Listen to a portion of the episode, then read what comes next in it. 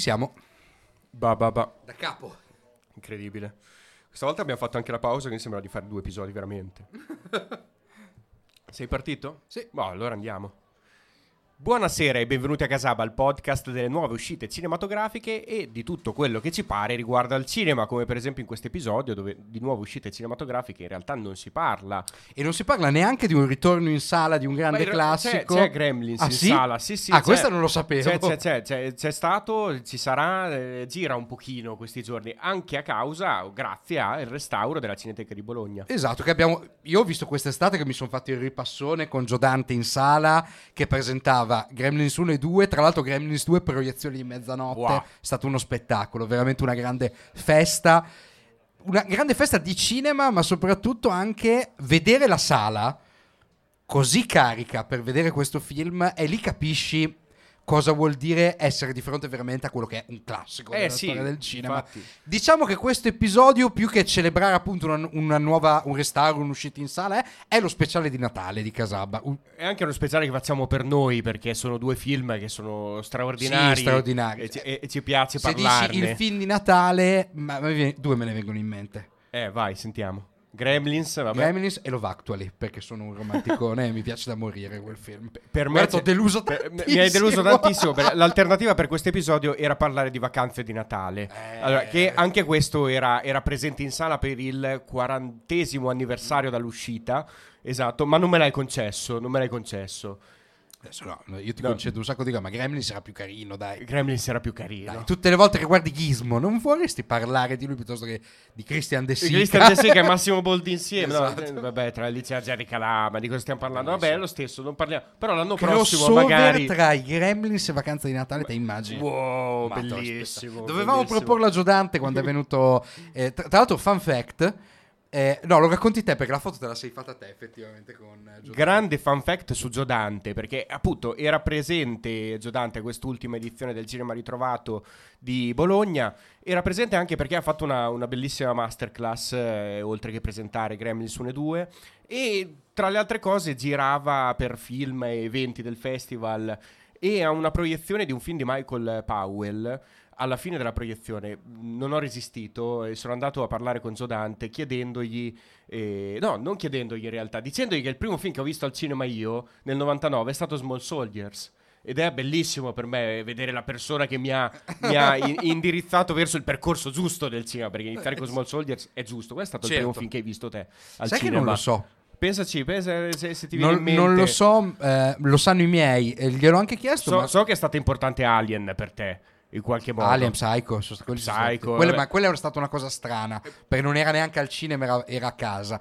E, no, cinema, ad esempio, uno dei primi film che mi ricordo che mi ha segnato totalmente come esperienza cinematografica perché mi ha terrorizzato dall'inizio alla fine è stato Mars Attacks di Tim Eh beh, Burton. Tim Burton. E però non ti saprei dire il primo film. Fatto sta che eh, raccontandogli questa cosa, poi non ho resistito in un momento di quei momenti un po' imbarazzanti. Ho chiesto pure una foto per il podcast, no? Che useremo, ma la mettiamo magari anche Sì, sì, come nello corollario di questo, di questo episodio. Certo. E, e io ho raccontato che appunto il podcast si chiama Casaba. Ecco, Joe Dante è stata la prima persona a riconoscere il significato del nome Casaba. Casaba. E infatti la, la cosa che, che mi ha detto è stata: Ah, Casaba, the, uh, watermelon, Casaba, the, the one uh, Hitchcock used for uh, the psycho scene of the bathroom. Incredibile. Esatto.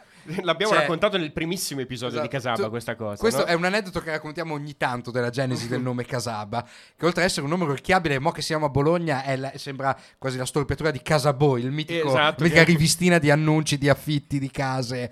Ma no. E, e richiama un po' anche Casablanca, Eh sì, volendo. esatto, è una versione storpiata di Casablanca, ma la vera cosa è questa storia di- del melone accoltellato da Hitchcock e Joe Dante, quindi ha tutta la nostra simpatia ancora di più perché è l'unico che l'ha riconosciuta maestro, questa maestro, maestro, veramente. maestro, d'altra parte. Beh, diciamo, diciamo che questo, questo eh, ricordo del nome, del significato del nome, ci riporta anche a questo episodio, perché questi sono gli episodi di storie di cinema in cui Esatto. noi vogliamo ricordare anche i fun fact eh, riguardo ai grandi, ai grandi classici. Sì, perché come spesso ricordiamo, la storia del cinema è le storie di chi ha fatto il cinema, cioè il backstage è quello che entra nella storia del cinema, quello che fa la storia del cinema.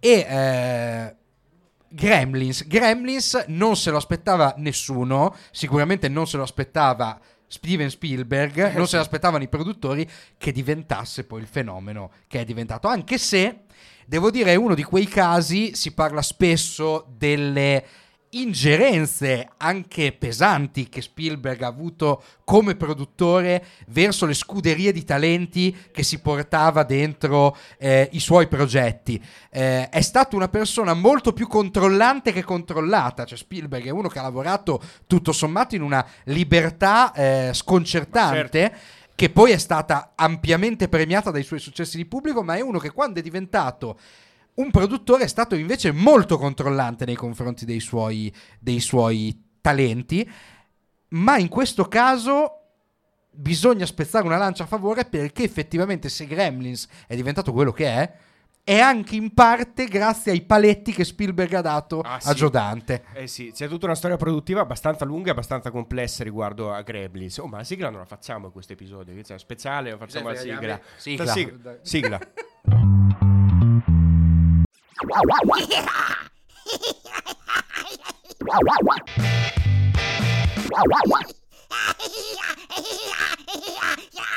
C'è tutta una storia abbastanza particolare e lunga riguardo a quella che è stata la produzione di Gremlins. Ovviamente il progetto nasce grazie a Steven Spielberg. All'epoca la sua casa di produzione era ancora la Amblin, quella che aveva l'immagine di, sì. di E.T., no? l'immagine del, di, di, Elliot eh, con, con, la bicicletta, con la, la luna dietro. E, mh, mm, il progetto inizialmente era molto cupo, era molto cupo mh, era talmente cupo che in alcune sequenze del film, sappiamo che i Gremlin sono questi piccoli esserini che secondo la tradizione distruggevano i meccanismi dei motori degli aerei dei piloti esatto. durante la seconda guerra mondiale, no? E la prima sceneggiatura scritta da Chris Columbus, tra l'altro, che poi diventerà famoso tra, poi... tra, le altre cose, esatto, come regista di I primi due Harry Potter, eh, i primi due Harry Potter, esatto, ma anche di Mamma perso l'aereo. Mi sa di sì. È anche Resiste Mamma perso l'aereo. Stiamo dicendo una cavolata? No, non mi sì. sembra di sì. Vabbè, comunque, insomma, Resista che poi avrà un suo percorso tutto a sé abbastanza diverso e presentava eh, vari momenti in cui questi gremlins facevano delle cose abbastanza assurde. Tra, tra le altre, non so se lo sai, dovevano eh, tagliare la testa alla mamma del protagonista del film e poi presentargliela. Proprio, ecco qua. Questa è la testa di tua mamma. Ciao, sei contento? Questo è ancora un film, film di Natale. Natale. Un film di Natale per famiglie, questo qui come Wonka. No, forse un po' diverso, ma dovevano anche eh, uccidere il cane del protagonista e poi mangiarselo e poi mangiarselo, farlo tipo tacchino, no? E riempirlo e poi mangiarlo. E, e, dovevano anche eh, essere protagonisti di questa scena in un McDonald's in cui entravano, si mangiavano tutti i clienti del McDonald's e lasciavano intonsi solo i panini sui tavoli.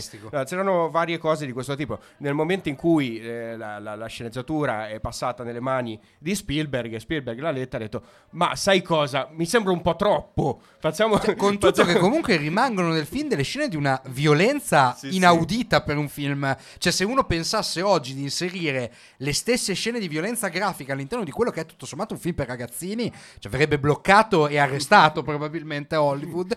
Ed è una cosa che, ad esempio, io ricordavo poco del film, che quando l'ho rivisto st'estate avevo pensato, ma, ma queste scene sono gran, quando uno dice gran gugnolo, è proprio quello. Sì, sì, cioè, sì. C'è, un, c'è, un, Gremlins esploso dentro un microonde esatto. a, a, tipo 20 minuti, mezz'ora di film. Ed, e sono scene molto, molto violente graficamente. Quel passaggio, il conflitto con i Gremlins nella casa. Esa- prim- esatto. Il primo vero e proprio momento action, action. del film, no? Cioè, al di là abbastanza del violento. che effettivamente ci sono degli elementi di maturità anche in come i Gremlins si comportano dopo, che non sono, non sono cattivi in un senso bambinesco del termine, sono cattivi in un senso molto umano e molto eh, maligno del termine. Sono proprio sì, sono stronzi, subdoli, sono, sono veramente subdoli. stronzi e subdoli. Eh, al di là di tutto, eh, rimane comunque questa componente orrorifica che però è stata molto smorzata da Spielberg che ha detto il modo per bilanciare queste due componenti è far vedere molto di più Gizmo. Esattamente. E, e, guardate che anche lui volpe perché così vendiamo 750.000 pupazzetti del, del, Gremlins che è carinissimo in effetti. Manteniamo magari qualche Gremlins maciullato ne, nel frullatore, esatto. delle cose così molto carine, però Gizmo ci deve essere, deve essere protagonista. Fatto sta che ancora la sceneggiatura dopo il primo rimaneggiamento non aveva un regista di riferimento e si erano fatti diversi nomi, c'era il testo, il testo era stato cambiato, sembrava quasi pronto, anche se poi cambierà ancora ancora, vediamo come, ma il primo regista a cui eh, aveva pensato la produzione e che poi non è stato scelto proprio da Spielberg, lo sai chi era? Questo è incredibile, Tim Burton. Wow. Era Tim Burton, il film è dell'84, quindi sarebbe stato tra i primissimi progetti sì. del regista e all'ultimo momento Spielberg però si è fatto assalire da un po' di dubbi e ha detto va bene Tim Burton sembra un regista interessante, sembra che abbia la prospettiva giusta per questo progetto, però è ancora molto giovane, forse non è ancora il momento di affrontare una produzione di questo tipo e non è stato scelto proprio da Spielberg. Che Beh, invece è, è una sliding doors sì, interessante. Inc- incredibile, incredibile, perché a pensarci bene Gremlins è un progetto perfetto per perfetto, Tim Burton, esatto. però è un progetto perfetto anche per Joe Dante. Infatti, il, il, nome successivo che è emerso è stato quello di Joe Dante, che poi è stato confermato alla regia. Che, che in realtà, come lui stesso ha detto nella masterclass, cioè non era comunque scontato perché Joe Dante era un regista alle prime armi che aveva da un lato fatto un film horror di serie B abbastanza pregevole che è Piragna. Aveva fatto un horror altrettanto di serie B ma con delle tinte est- estremamente più autoriali che era Lululato. Lululato, sì e aveva partecipato a quel progetto collettivo sciagurato del film di Ai confini della realtà. Queste sì. erano le uniche cose che Joe Dante aveva fatto prima di sì, Gremlins. È vero, è vero, è vero. E come, come, ho consultato la filmografia, ero, su... era un regista ancora giovane. Era un e... regista ancora giovane e lui stesso dice: Io quando mi sono trovato per le mani sto progetto, ce l'ha detto alla masterclass ma cioè, Beh, non ero insomma... così interessato e non mi sembrava nemmeno che questa cosa potesse funzionare così bene. Era apparentemente un po' lontano dalle tinte che aveva avuto il suo cinema fino a quel momento, infatti l'ha dovuto poi riportare un po' quelle tinte personalmente e non aveva mai affrontato nemmeno una produzione così grossa. Esatto. Piranha era una piccola produzione, Lululato un po' maggiore, ma ancora non paragonabile a quella di, di Gremlins e quindi sì, inizialmente anche lui aveva diversi dubbi su quello che poteva essere la riuscita del progetto, tant'è che ancora si trovava mh, Giodante tra le mani una seconda versione della sceneggiatura in cui Gizmo, meno violenta rispetto alla prima, ma in cui Gizmo aveva un ruolo molto diverso rispetto a quello che ha nel film definitivo. In particolare Gizmo doveva essere il vero e proprio villain del film. Prima di eh, trovare quello che è il villain mm-hmm. definitivo che vediamo, che testa bianca, no? il, il gremlin cattivo con questa cresta bianca, super punk, esatto, cattivissimo. Gizmo doveva scegliere volontariamente di diventare un, un gremlins cattivo, da Mogwai a gremlins, e doveva poi assumere il ruolo che avrà l'antagonista. Sì, era, era più un monster movie classico. Esatto. E qui poi è intervenuto definitivamente Spielberg dando quell'impronta positiva attraverso il rapporto tra Gizmo e il protagonista del film, il ragazzo, che poi è un'impronta abbastanza simile a quella che ha il protagonista di E.T., e con, eh, con E.T. Sì, eh, e devo dire... Ha, sì, ha, ha richiamato quel, quel rapporto. E quella, devo dire sinceramente creare... Quella centralità. La, eh, non fare il mostro singolo ma creare la proliferazione dei mostri, anche quella è un'idea geniale. Cioè il fatto che questi gremlins non sono un'entità, non è Alien, non è un'entità singola, ma sono tanti e fanno un casino infernale proprio perché sono tantissimi. Questa è la cosa più geniale che tra l'altro viene sfruttata magnificamente nel sequel poi di ancora di più nel sequel. Ci sono tanti elementi di genialità all'interno di questo film. Sicuramente il richiamo alla violenza il fatto di estremizzare quello che è un mondo apparentemente infantile di renderlo così sanguigno di renderlo così eh, strano eh, per i bambini per i ragazzi e invece più vicino a un tipo di cinema horror decisamente più adulto sono tutte, sono tutte frecce nell'arco di, di, di, questo, di questo prodotto che ha rivoluzionato in qualche modo. Ti ricordo che negli anni 90, tra le tante saghe che si sono ispirate a Gremlins, c'era quella dei Critters. critters c'era quella dei Critters. Tra l'altro, in Critters 3 c'è una delle primissime interpretazioni di Leonardo DiCaprio. Sì. È rimasto famoso forse più per questo motivo che per altro. E poi, vabbè, senza parlare, come diceva all'inizio, del merchandising che è nato no? dai, dai Gremlins. Qualcuno si ricorda i Furbish. Forse i Furbish sono sì. stati nella nostra infanzia fondamentali e anche quelli provengono, provengono direttamente da dai Gremlins. Però ci sono Ma altre cose anche. Sai, sai che cos'è che poi credo? Cioè, erano geniali questi film perché è, è, così funzionali anche a un'idea di marketing extra filmico e quindi appunto gadgetificazione e, e annessi e connessi perché sono film estremamente materici cioè al di là del fatto del dire il mostro materico l'effetto fatto con il pupazzo non è questo che sto dicendo con l'avvento del digitale e il, insomma, le mille possibilità date dalla CGI, e anche a livello economico, anche a livello di risparmio economico, c'è stata una smaterializzazione dell'industria dell'intrattenimento. Tu guardi degli spettacoli oleografici ormai quando guardi Gremlins, quando rivedi Gremlins, perce- innanzitutto è inossidabile nel tempo anche perché è così palpabile, cos- sembra, ti sembra di poterli toccare gli oggetti che sono in quel film, che hanno un po' quella dimensione della memoria del film che non passa mai, che ti rimane in testa perché ha questa dimensione infantile, tu nell'infanzia quando giochi, cioè i tuoi giochi sono enormi, sono il centro di gravità di tutta la tua esistenza e tu li puoi maneggiare, il fatto di poterli maneggiare crea le storie. Ecco che questa cosa per me agisce anche sulla mente dello spettatore nel momento in cui ti confronti con queste cose adesso che Ah, sei certo. cresciuto. Hanno questa forza perché sono come quell'oggetto da bambino, quel giocattolo che tu personificavi e che rendevi unico, che rendevi gigantesco. Questi sono come avere un giocattolo di fronte e ti sembra di poterlo toccare. E anche il fatto che effettivamente tutte le scene iconiche di questo film sono ambientate in ambienti reali che vengono distrutti. C'è questa, questa, questo- questa gioia della distruzione molto bambinesca, in realtà molto politica. Tantissimi registi in quegli anni lavoravano in quella direzione. Io penso, è un'altra cosa che infatti ha molto a che fare con la mia infanzia. I Blues Brothers che distruggono tutto dentro al centro commerciale è stata credo una delle cose più iconiche della mia infanzia a livello cinematografico. Era una scena che mi riguardavo all'infinito, come l'inseguimento finale, con tutte le macchine che si scontrano, così tante, troppe, tantissime. Troppe, sì. C'era questo senso anche di sperpero, però per la creazione di queste opere veramente eterne. Per Gremlins, il fatto che Gremlins, visto oggi, come ha detto, come ha detto Gio Dante in sala, eh, Gio Dante è una persona, tra l'altro, molto posata e molto elegante. Elegante nel senso, in un senso profondo del termine, nel senso che non, non scade mai nella polemica, non ti deve dire la frase ad effetto, non deve dire eh, la- l'aforisma instagrammabile o twittabile. eh, è qualcuno che racconta davvero un mestiere, che è quello di fare cinema. E te lo racconta tra l'altro con la, mm, un po' quel senso di mi è cascato sulla testa, che hanno un po' tutti i registi americani di quella generazione. Sì, certo, sì, ok, ci piacevano queste cose, ci piaceva la spettacolarità, aveva- guardavamo tanti film, però gli cascava un po' sulla testa di diventare registi. Come gli cascava sulla testa il fatto di fare un classico. E lui lo diceva, cavolo, il fatto che siete tutti qui in sala a rivedere Gremlins e tutti quanti l'avete rivi- già visto, quindi lo rivedete, eh, vuol dire che abbiamo fatto un classico. Eh, sì, cioè, certo. questo vuol dire che ho fatto un classico. E- ed è quello, però per me ha tanto anche questa dimensione eh, inf- sanamente infantilistica che quel- il cinema di quegli anni ha più che il cinema americano di quegli anni ha più che qualunque altro cinema eh, mondiale di quel periodo, insomma. Ma sai che questa dimensione materica di cui parlavi ha anche un costo? Un costo perché il film eh, aveva preventivato già diversi milioni di dollari di budget, ma è arrivato a 11 milioni di dollari, che più o meno in quell'epoca è paragonabile. Hanno speso due terzi di quanto hanno speso per, per fare i Predatori dell'Arca Perduta.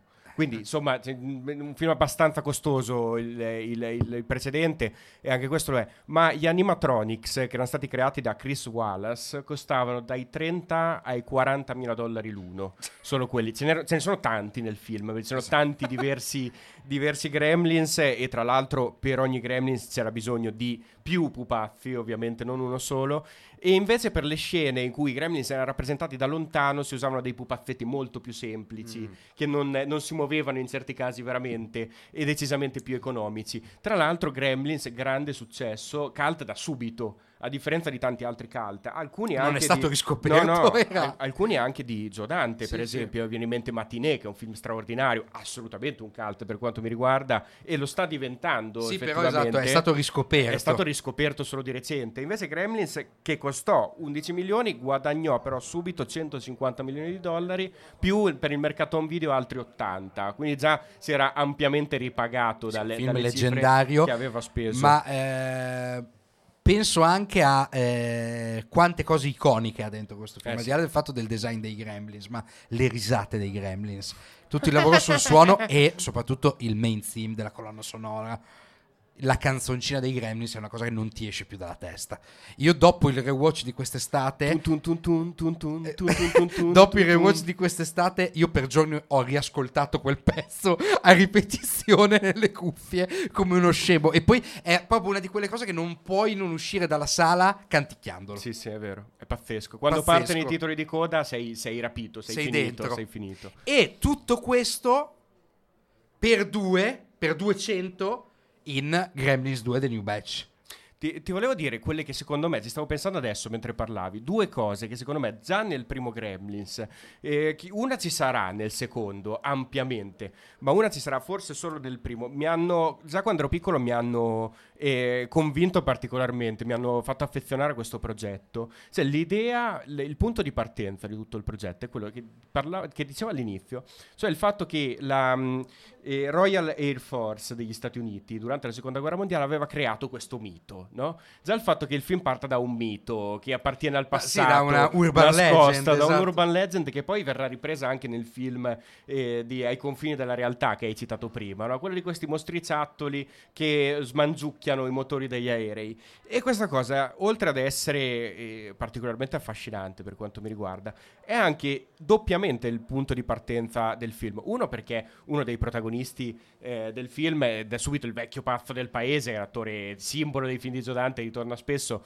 e dice di ricordare dalla seconda guerra mondiale, tutti lo prendono per il culo, ma cosa dici? Dai, un caffè. e poi in realtà è vero, no? Viene inserito in questo modo all'interno di Gremlins eh, questa, questo, questo, concept, però soprattutto perché il film è molto libero, questa cosa la sanno in pochi, è molto liberamente tratto da un racconto di Roald Dahl fall nell'episodio scorso abbiamo parlato di un altro Ma film dai. molto liberamente tratto da una storia di Roald Dahl, e The Gremlins si chiama questo racconto del 1942, che racconta proprio di questo. Quindi nel momento del, de, degli aviatori inglesi della seconda guerra mondiale, i Gremlins, secondo la loro concezione originaria, come sono nati, e nel momento in cui il, il progetto è passato nelle mani di, eh, di Spielberg e, pr- e, prima ancora di Chris Columbus che ha scritto le sceneggiature, poi di Gio Dante, questa cosa è rimasta come, come fondamentale. Di fatto l'unico elemento che appartiene alla, alla, realtà, alla storia, al folklore, diciamo, di Gremlins è questo e, e da qui è stata tratta la vicenda del, del film.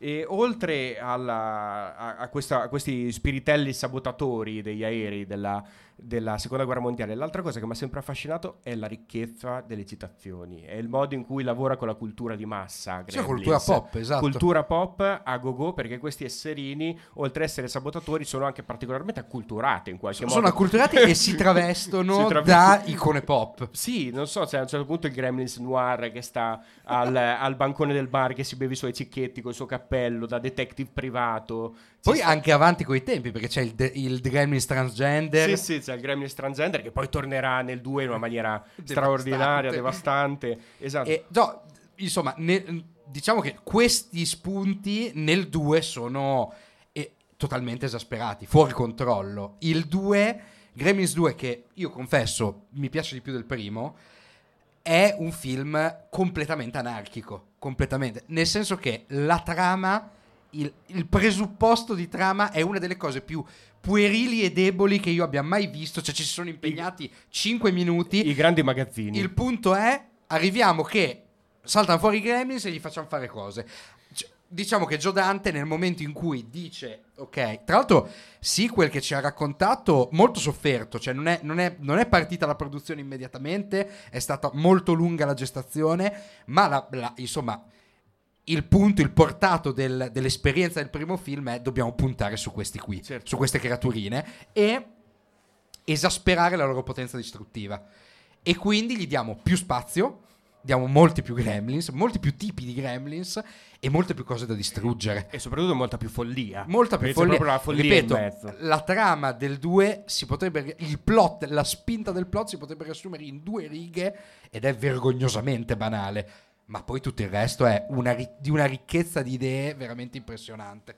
Ma sai, eh, infatti la prospettiva è un po' simile in qualche modo a quella, siamo partiti parlando anche di vacanze di Natale, no? Ci sono i grandi magazzini, film italiano, eh, in cui tutti si muovono in questo mondo contemporaneo e in cui l'uomo è disumanizzato in qualche modo. E infatti i protagonisti del primo film questa volta non sono più nel paesello di provincia dove era ambientato Teo Gremlins, sono cresciuti ma sono, eh, sono, sono, cresciuti, hanno trovato lavoro, eh, un lavoro insomma che, che, che si devono tenere stretti con le unghie famiglie. C'è anche questa, questa idea all'inizio del film. No? Loro sono lì un po' dispersi in questa grande città che è New York, all'interno di questo palazzo nuovo che hanno appena costruito, super tecnologico, in cui in cima al palazzo c'è questo laboratorio in cui si fanno degli strani esperimenti. Semplicissimo, banalissimo, però geniale allo stesso modo questo laboratorio segreto. Chi è, perché chi è che fa gli esperimenti? Eh, Christopher Lee. Il direttore degli esperimenti non può non essere Christopher Lee. E tra l'altro il paesello di provincia del primo film, questa è una grande gag, non so se lo sapevi, che condivide la stessa location di Ritorno al futuro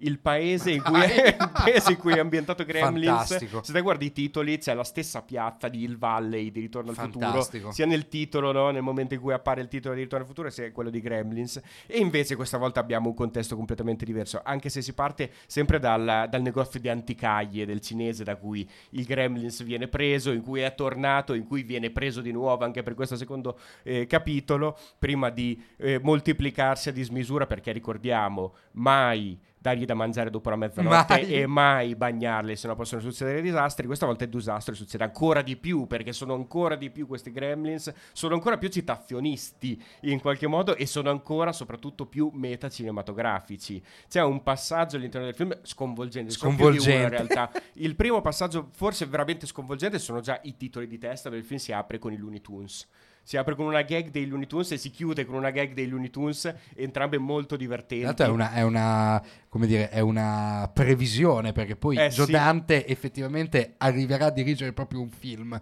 dei Looney Tunes. Che la prima cosa che pensi è ma che ci azzeccano questo? Apparentemente niente, in realtà ci azzeccano perché è molto delle, del, del, modo di costruire la gag, di costruire eh, il divertimento in Gremlins e in Gremlins 2 provengono da quel mondo, provengono sì. dal mondo dei cartoni animati di cui Dante era già molto fan prima di realizzare l'adattamento Looney Tunes eh, Back in Action del 2004, quello con Brandon Fraser, sì. Quando faceva ancora ruoli pre- umani. Whale, esatto. esatto, pre The Whale. E, um, e questa, questa gag è solo la prima di vari riferimenti metacinematografici e di inclusione in altri mondi di, di Gremlins 2. The New Bats si chiama Gremlins 2, che meraviglia. Il più evidente è quando a un certo punto i Gremlins arrivano a distruggere la proiezione stessa del film, la pellicola stessa del film che stiamo vedendo. Con e per un attimo distruggono la pellicola. È straordinario. E per un attimo entriamo apparentemente nella sala cinematografica del mondo reale, che immagino vista al cinema, tra l'altro deve essere stato ancora, ancora più potente, fino a quando però Hulk Hogan, il wrestler che era presente anche in Rocky 3 se ti ricordi, sì. Il wrestler storico americano, si gira verso eh, la cinepresa e dice no io voglio vedere il film, adesso lo rimettete a posto, a quel punto anche i gremlin si devono arrendere e continuare a proiezione. E, mh, mm, ci sono tanti di questi giochi all'interno di Gremlins 2 e sono tutti molto divertenti, è come se il film ti trasportasse all'interno di un mondo che diventa sempre più folle, sempre più assurdo, secondo quella che era la logica della, de, della commedia slapstick eh, americana eh tradizionale, sì. eh, da, da, da, Buster Keaton a per dire un titolo che usa lo stesso effetto in una maniera così dissacrante e così estrema che è Hollywood Party di Blake Edwards. E, di, di, nuovo Joe Dante si, si, si, si, immerge completamente in quella che è la sua tradizione, la tradizione del cinema americano, mescolando i generi ancora più che rispetto al primo film. C'è l'horror, sì, è, veramente c'è, anarchico. C'è la fantascienza, questo... ma c'è anche la commedia. Sì, non ha nessuna commedia. regola, nessuna regola. È, è, è, un po' è come se il, la struttura del film stesso incarnasse la profonda anarchia della creatura che, che, che, rappresenta. Cioè, i gremlin sono distruttivi, benissimo, quindi il film non deve avere un linguaggio, non può avere una grammatica, dobbiamo fregarcene di qualunque regola. Proprio così. E infatti questo, questo Gremlins 2, tra i vari momenti in cui si passa dal cinema alla realtà e viceversa, c'è pure il momento del, dell'intervista a Leonard Maltin. Non so se te lo ricordi. ecco, facciamo un passo indietro. Leonard Maltin, uno dei più famosi critici cinematografici americani, mondiali, all'uscita di Gremlins, il primo film dell'84, aveva fatto una recensione estremamente negativa sul film, dicendo che eh, questo prodotto, fondamentalmente riassumo, questo prodotto non era adatto al pubblico di riferimento, perché era troppo cupo per quello che sarebbe stato il suo pubblico, cioè quello infantile, Bambini, no? quello che effettivamente andava al cinema a vedere il film. Ecco, eh, all'interno di Gremlins 2 c'è Leonard Maltin, è stato chiamato da Giodante, e interpreta Leonard Maltin Esatto. che sta facendo un'intervista in Ah. cui parla male del primo film, dicendo più o meno queste cose Sì, qui. esatto. Se non che a un certo punto viene assalito e mangiato vivo dai, dai, Dai gremlins. gremlins. Esatto, quindi una, una piccola forma di vendetta. Chissà se era consapevole di questa cosa. Se è stato un- drogato da Giodante, Eh, obbligato ad andare sul Eh, set. Mi sembra che sia un po' come eh, il Marshall McLuhan dentro a, Esatto, esatto. a A UN UN. di Woody Allen. Cioè, che, ragazzi, se la realtà fosse così, cioè il critico che mi ha parlato male del film, lo faccio divorare vivo dalle mie creature. Esatto. Già c'era nel primo Gremlins un riferimento a Spielberg. eh, Anche queste sono quelle cose nascostissime, però quando guardi il film la volta successiva le scopri è una, è una sorpresa enorme. A Spielberg c'era un riferimento, perché nel cinema del paese in cui è ambientata la vicenda ci sono due film proiettati. Questi due film si chiamano A Boy's Life e What's the Skies. Entrambi erano i titoli di produzione di E.T. e di eh, Incontri ravvicinati del terzo tipo. Fantastico. Quindi nel mondo fittizio dei Gremlins la gente va al cinema A a, vedere i film di Spielberg, Spielberg. in un universo Sì, alternativo. che anche però. questa è una mossa molto da... mm, cioè, il- la cultura pop americana in quegli anni faceva di queste cose. Io ho appena finito di leggere La zona morta di, di King e in un momento di... eh, api- nell'apice drammatico di una delle scene, una donna sconvolta dai poteri divinatori di, del prota- di Johnny Smith, del Sì. protagonista di, di La zona morta, dice è come in quel romanzo terrificante, è come in Carrie. E quindi Esatto, dentro esatto. all'universo di Stephen King esiste Stephen King e i suoi C'è, c'è lui, romanzi. ste- c'è lui stesso, c'è lui stesso. Questa è una cosa che lui aveva già fatto, in effetti, e che succedeva nel primo Gremlins, ma che nel secondo è moltiplicata, no? È moltiplicata. Tra l'altro il secondo film è anche più eh, claustrofobico in qualche modo, vabbè, essendo ambientato quasi tutto all'interno di questo palazzo e, e in quella claustrofobia ci sta ancora di più un set perfetto per rappresentare questa serie di eh, quasi di, di- di- di- spettacoli che vengono mostrati allo spettatore, no? uno dopo l'altro, in cui i gremlins sono sempre più numerosi fino ad arrivare alla sala da ballo, dell'ingresso Esatto. del finale, in cui ci sono forse migliaia di gremlins, letteralmente, che è l'ultimo grande show tra i tanti che Giodante ci ha mostrato all'interno di questo film ed è uno dei più divertenti. Talmente tanti i gremlins che c'erano che il budget del film, a differenza del primo che era 11 milioni, questo erano 50 milioni. Il film è costato tantissimo per l'epoca. Tantissimo. Era il 90, non era più l'84, quindi sono da rapportare, però comunque molto di più rispetto al primo film. E Gremlins 2 non ebbe nessun, Nessun successo. successo. Nessun successo, non riuscì neanche a rifarsi di quei soldi che aveva, che aveva impiegato. E, mm, ed è rimasto abbastanza nascosto in realtà. Io ricordo lo vidi la prima volta nel pomeriggio eh, su Rete 4. Molte persone che hanno visto il primo e che amano il primo non hanno mai visto Non hanno mai visto il 2. secondo. Lo vidi in maniera completamente casuale, veniva passato, ma non sapevo della sua esistenza all'epoca.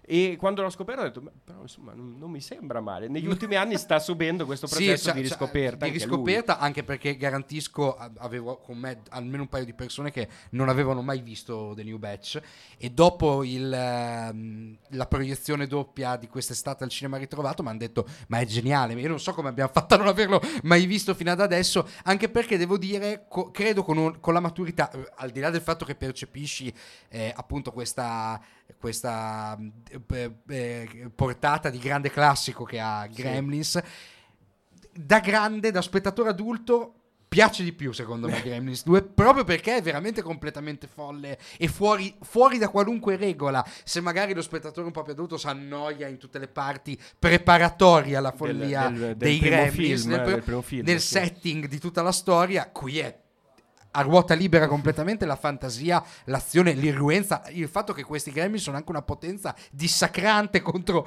tutto e tutti e effettivamente eh, credo che possa essere apprezzato anche da appunto da un cinefilo più eh, maturo di appunto quello spettatore bambino che magari si è affezionato a- al primo film. Un'opera coltissima, ancora più colta della prima. Basta ri- riferimento al. C'è Dracula all'interno del film in Gremlins 2. È un, è un conduttore televisivo che fa questo programma. Sciaguratissimo. sciaguratissimo che presenta horror, no? In questa ambientazione horror molto classica, molto da Universal anni 30. Però que- a un certo punto si rende conto che ha lo- l'occasione finalmente di prendere un, eh, un fotografo eh, giapponese che sta girando, facendo foto ovunque, eh, di prenderlo e di fare dei video e finalmente di fare quello che ha sempre voluto in tutta la sua vita, cioè fare il cronista, no? E fa di il fare il vestito da reportage Dracula. vestito da Dracula, il reportage di quello che sta succedendo. Dicendo, ma questo, questo Dracula non è Christopher Lee. Cioè, nel No. film c'è il Dracula originale, ma non interpreta questo personaggio, interpreta un altro personaggio. Interpreta questo scienziato pazzo dai contorni. Non so se qualcuno dei nostri ascoltatori ha, ha approfittato di quel piccolo passaggio su Mubi della rassegna sul cinema popolare messicano. Era una rassegna curata da una retrospettiva curata da Olaf Müller all'ultimo Festival di Locarno. Cinema popolare messicano, un sacco di titoli becerissimi che però erano andati fortissimo nella Esatto, cultura popolare bellissimo. pop messicana. C'era un film eh, su un Batman donna. Bat- me- Batwoman. Ba- sì, Batwoman, ma aveva un titolo in, in spagnolo meraviglioso. E c'era uno scienziato pazzo che voleva creare questi esseri anfibi, tra, incrociando i pesci con gli esseri umani, con queste idee molto assurde. E davvero la caratura di follia e di eh, macchiettismo poi di questi personaggi di scienziati pazzi è uguale tra Eh sì. Gremlins 2 e il film popolare Certo. messicano di serie Z. Cioè, a un certo punto questi scienziati fanno poi la formica gigante a proposito di riferimenti al mondo di fan- fantascientifico c'è tanto, eh, tanti riferimenti soprattutto tanti riferimenti al mondo di serie B la fantascienza degli anni 50 no? C'è- ci sta l'horror degli E anni io 30 credo tutto questo citazionismo in realtà è quello che forse ha un po' affossato Certo, il, il, progetto, film. perché alla fine è, è è un film ancora più, decisamente più del primo, è un film fatto da chi ama il cinema, ma ama pure un cinema un po' particolare, Sì, ama, sì. ama un cinema che non arriva alle masse. E, rendiamoci conto che tra l'altro nel 90 non era ancora arrivato Tarantino, quindi Esatto. la postmodernità al cinema non era ancora esplosa, però se pensi eh, a The Gremlins 2 e The New Batch, qui siamo nella prepista del postmoderno cinematografico, cioè se dobbiamo andare in- a, a intercettare, ed è un esercizio che si può fare, ci sono tanti film che si prestano a questa cosa, eh, da dove viene fuori? Poi il postmodernismo cinematografico citazionista eh, che fa il pastiche di generi cinematografici, che è metatestuale, intratestuale, che è stato ovviamente sdoganato totalmente da Tarantino negli anni 90, il, discorso nasce anche da Gremlins The New Batch. C'è un, un ultimo... Un'ultima gag, eh, beh, ma in realtà più che una gag è proprio un'informazione importantissima. È da un bel po' che si parlava di un ipotetico terzo film di Gremlins. Tant'è che già nel 2020 eh, Chris Columbus aveva detto di avere una sceneggiatura pronta, una terza sceneggiatura completa, pronta per il film. Quel film non verrà mai realizzato. Però, però Sì, anche perché è stato un insuccesso commerciale totale e No, non- purtroppo ste robe sono direzionate anche da questo. Gio- Joe Dante, che è un regista che ha avuto dei successi, uno è l'Ululato, uno è il primo Gremlins, poi ha avuto diversi insuccessi e quindi adesso quasi non lavora più, lavora pochissimo, ha fatto l'ultimo film diversi anni fa ormai. Però quella sceneggiatura è stata trasformata ed è stata adattata in una serie ehm, eh, animata, una serie animata che in America è già uscita, tra l'altro, o in questo momento, mentre parliamo, stanno proprio uscendo eh, alcuni degli episodi, perché non penso che sia già tutta completamente eh, fuori.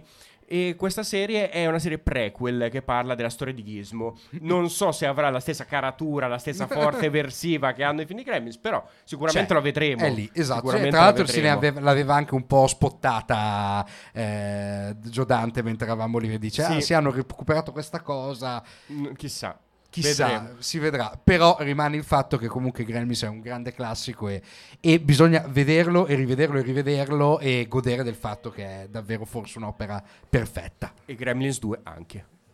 allora Sacco però eh, ci stavamo dimenticando una cosa fondamentale siamo alla fine dell'anno ma tu E- l'hai fatta la tua top 10 Sì, certo, l'ho fatta, è anche molto speciale tra le altre cose. ok Questa top 10 però non è come la tua, è un po' diversa, si chiama Top non Shit. essere sempre così snob, Sacco. Top Shit si chiama, ed è la top 10 Ci, ci ricolleghiamo al filo scatologico di... del- del- di un episodio fa, esatto. Esatto. È la top 10 dei 10 film peggiori che ho visto nel 2023. Sono molto curioso. Allora, io direi, se sei d'accordo, io faccio la top shit, eh, anzi la shit 10 si chiama Ok. ufficialmente, e poi te fai la top 10. Assolutamente. Eh, anche perché non ho visto così tanti film belli quanti ne hai visti te quest'anno. Ho visto più film, quest'anno ti ho battuto, se non ti riprendi... Sai che non lo so, forse mi No, riprendo questi vabbè. ultimi giorni. Adesso vediamo, adesso che me l'hai detto Sono ti sfido. pochi film, pochi film di stacco. Vediamo Sono questa- stato molto bravo a dicembre, ho recuperato un sacco di roba.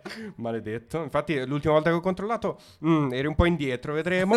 Fatto sta che io parto con la shit 10. Allora, Vai. dal decimo posto farò una, veramente una recensione velocissima di questi Vai. titoli. Decimo posto, Natale a tutti i costi. Titolo che proviene eh, da- proprio al confine tra l'inizio dell'anno e, e- e la fine dell'anno scorso. Con Christian De Sica e uno dei due fratelli Colica, quelli che fanno eh, i video su YouTube. Ora, io l'ho messo, questo film l'ho messo al decimo posto perché non mi ricordo neanche un fotogramma. ho visto il voto che io ho dato, sembrava un voto molto negativo, ma è il primo caso, la prima volta in tutta la mia vita in cui mi capita di non ricordare un film. Mi sembrava quando ho visto su Letterboxd ho pensato, ma questo ha messo qualcun altro, non posso aver messo io. e invece sì, quindi ci deve stare per forza di cose. Al nono posto Renfield, mi dispiace mettere un film in questa classifica con, eh, Ah, con Nicolas Nicolas Cage, Cage. con Nicolas Cage, ma questa commedia horror è veramente poco, di- poco, poco divertente. Vorrebbe essere citazionista, colta e divertente come Gremlins 2, ma non lo è. Non Film che non ho mai niente. finito.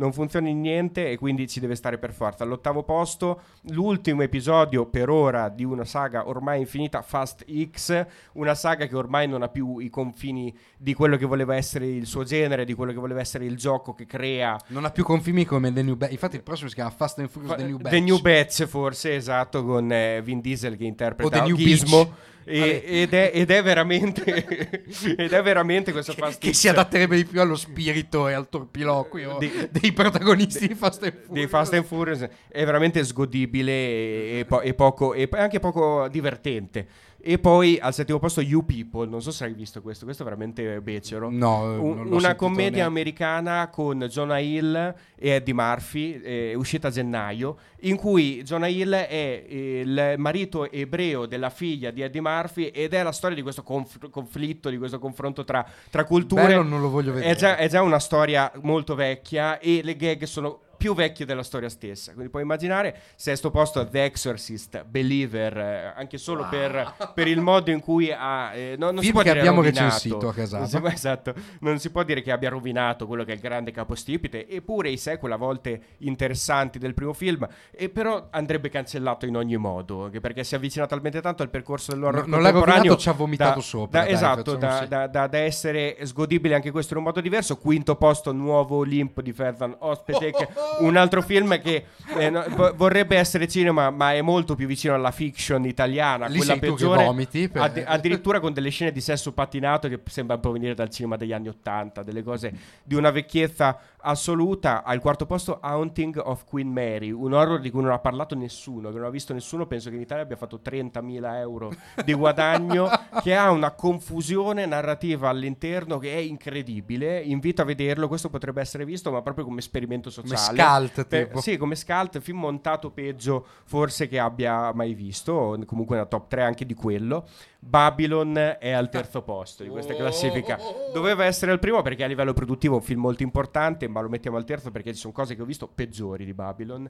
Ed è, ed è un altro film incredibilmente confuso, soprattutto nell'ultima parte, non solo nel finale, terrificante, ma proprio in questa costruzione eh, demenziale che ha e questa evoluzione che sembra riportare il film ad altro cinema, ad altro film, ma senza convincere neanche per un secondo. Al secondo posto il peggior film americano dell'anno, Cocaine Orso, una cosa abominevole, mi dispiace perché è stato l'ultimo film con Ray Liotta, l'ultimo film con recitato Liotta, che è pure divertente lui, peccato che tutto il resto del film non Sia sia, una divertente, è una parodia dichiarata di- del cinema horror, ma eh, tutto l'aspetto comico non funziona, quindi poteva anche non esistere. Al primo posto, questo è un recupero veramente recente, te lo faccio leggere anche te. Wow. Eh sì, su Netflix, ragazzi. Beh, ma questo è Que- facile. questo- la prima- questo è potentissimo. posizione facile. Eh, Dovevi, lo so, dovevi ma- rischiarti la Babylon primo ero- posto. ma eh. ero sconvolto, capito? Quando ho visto Hilary Blasi, unica documentario su Hilary Blasi presente su Netflix, non sapevo dopo dieci minuti se andare avanti per parlarne a Casabo, ho deciso di farlo, quindi doveva stare in cima a questa top 10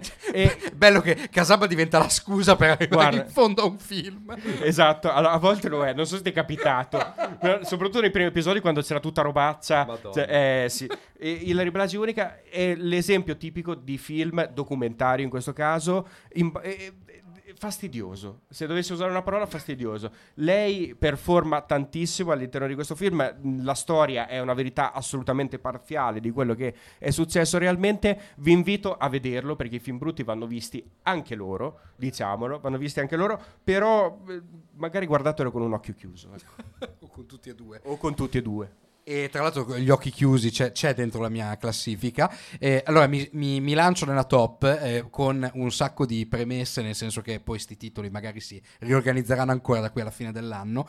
Ma insomma una forma gliel'abbiamo data. Vai. Altra premessa, eh, ovviamente ci sono dei titoli di cui non abbiamo parlato a Casaba perché questi titoli non sono usciti.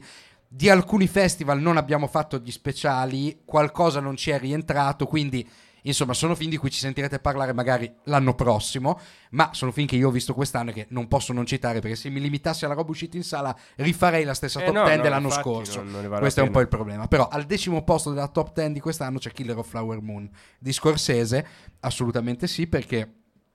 Insomma, le ragioni ne, ne abbiamo parlato quante ne vogliamo. C'è una puntata intera dedicata solo a questo film ed è stata la puntata 100 di Casaba, quindi pure un bel Ma scusa, compleanno. è, è un po' anche il, il film vero. L'anno scorso c'era il film vero, se ricordo male, che era The Fabelmans. The Fableman, Spielberg. che era l'undicesimo posto, Eh, che però però- era un 0-10, Ve- 0-1. 0-1, esatto. Sì, era, era la matrice di tutto il resto. Questo no, è una dignitosissima dieci- decima posizione perché, insomma, Scorsese è, come se certificasse il fatto di essere un maestro del cinema. Beh, lo sapevamo, non avevamo bisogno di altre dimostrazioni. Al nono posto c'è un'altra non dimostrazione di grande cinema, eh, nel senso che lo sapevamo già che Kaurismäki fosse un grande, non il contrario, cioè Fallen Leaves di Eh, Kaurismäki, di, ne di abbiamo cui hai- parlato. hai, parlato l'episodio Lo- scorso. l'episodio scorso è uno dei film più belli dell'anno.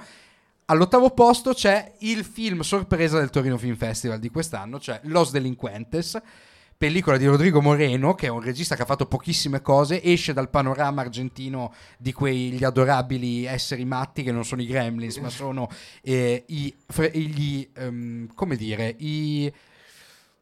I, sudamericani. No, no, stavo per dire Quegli esseri i sodali del, par- del Pamperosine. Il Pamperosine non c'entra in questo caso, ma ci sono alcuni elementi tipici delle loro produzioni. C'è Laura Paredes anche in questo Ah, film, vabbè. Ezechiel Perry, protagonista Vabbè, di ehm, Trenke Lauken. Produttore e aiuto regia di questo Ma film, dai. di Los Delinquentes. Los Delinquentes è un film eh, di cui parleremo sicuramente se uscirà. Dovrebbe uscire su Mubi, quindi non ce lo lasceremo scappare. Eh, Ed ha un bellissimo titolo inglese, The Delinquents. The Delinquents perché? Perché due impiegati di banca rapinano la banca, cioè organizzano più che altro una truffa, nel senso che uno dei due ruba dei soldi, li fa tenere in custodia all'altro mentre si passa tre anni e mezzo in carcere. Quando usciranno si spartiranno il bottino. È un film tra Bresson e la surrealtà di- della pampa argentina con eh, persone che appunto dalla, dalla, eh, monotonia, dalla crudeltà della metropoli si liberano nella natura selvaggia. Que- questo è quello che hanno detto i protagonisti di Fallen Leaves eh, vedendolo al cinema. È un Esatto. po' pickpocket. Esatto. Al settimo posto c'è Serrar los Ojos di Victor Erice, cioè un grande ritorno, regista che non faceva film da, non so, una marea di anni.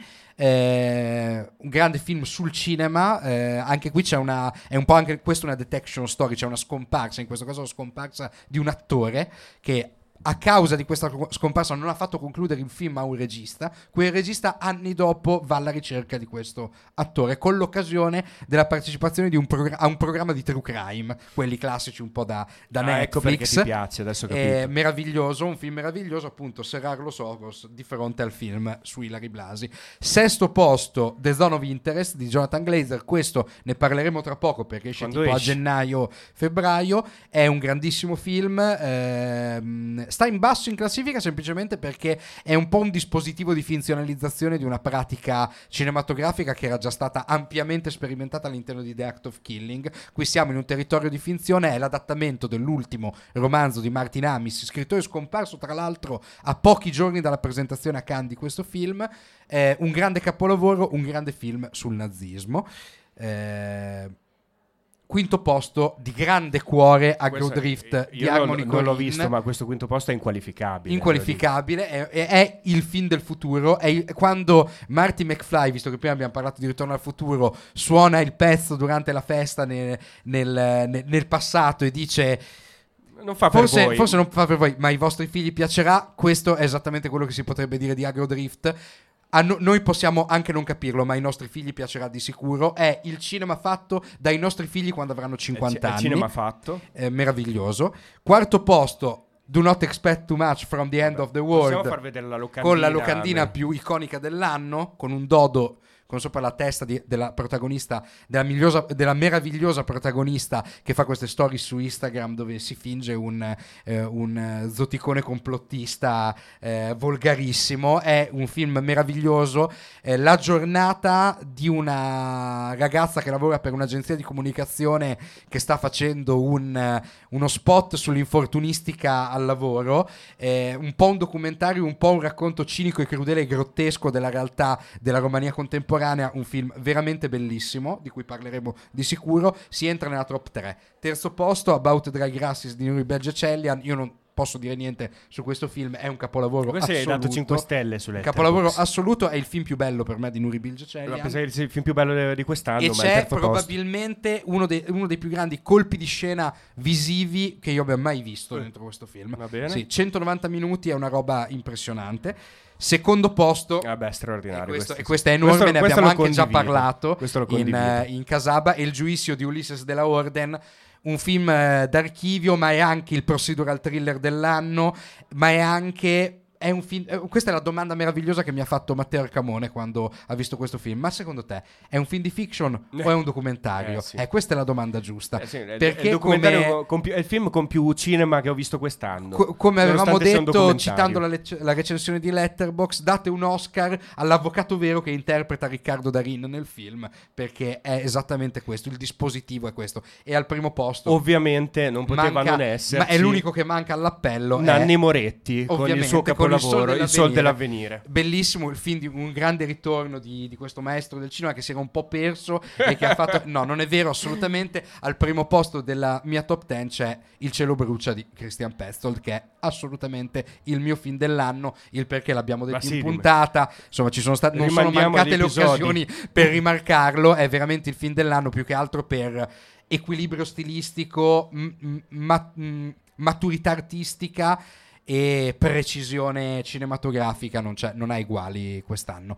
Direi che possiamo chiudere qua la Ma sì, ma- puntata. Ma sì, ma sì. però Nanni Moretti se lo Eh, potevi mettere, dai, decimo posto. Dai. Eh, decimo e mezzo, dai. Cioè, non ho detto i bonus, ma quelli li tengo per i post Sì, su, per i post sui su social, Instagram, esatto, esatto.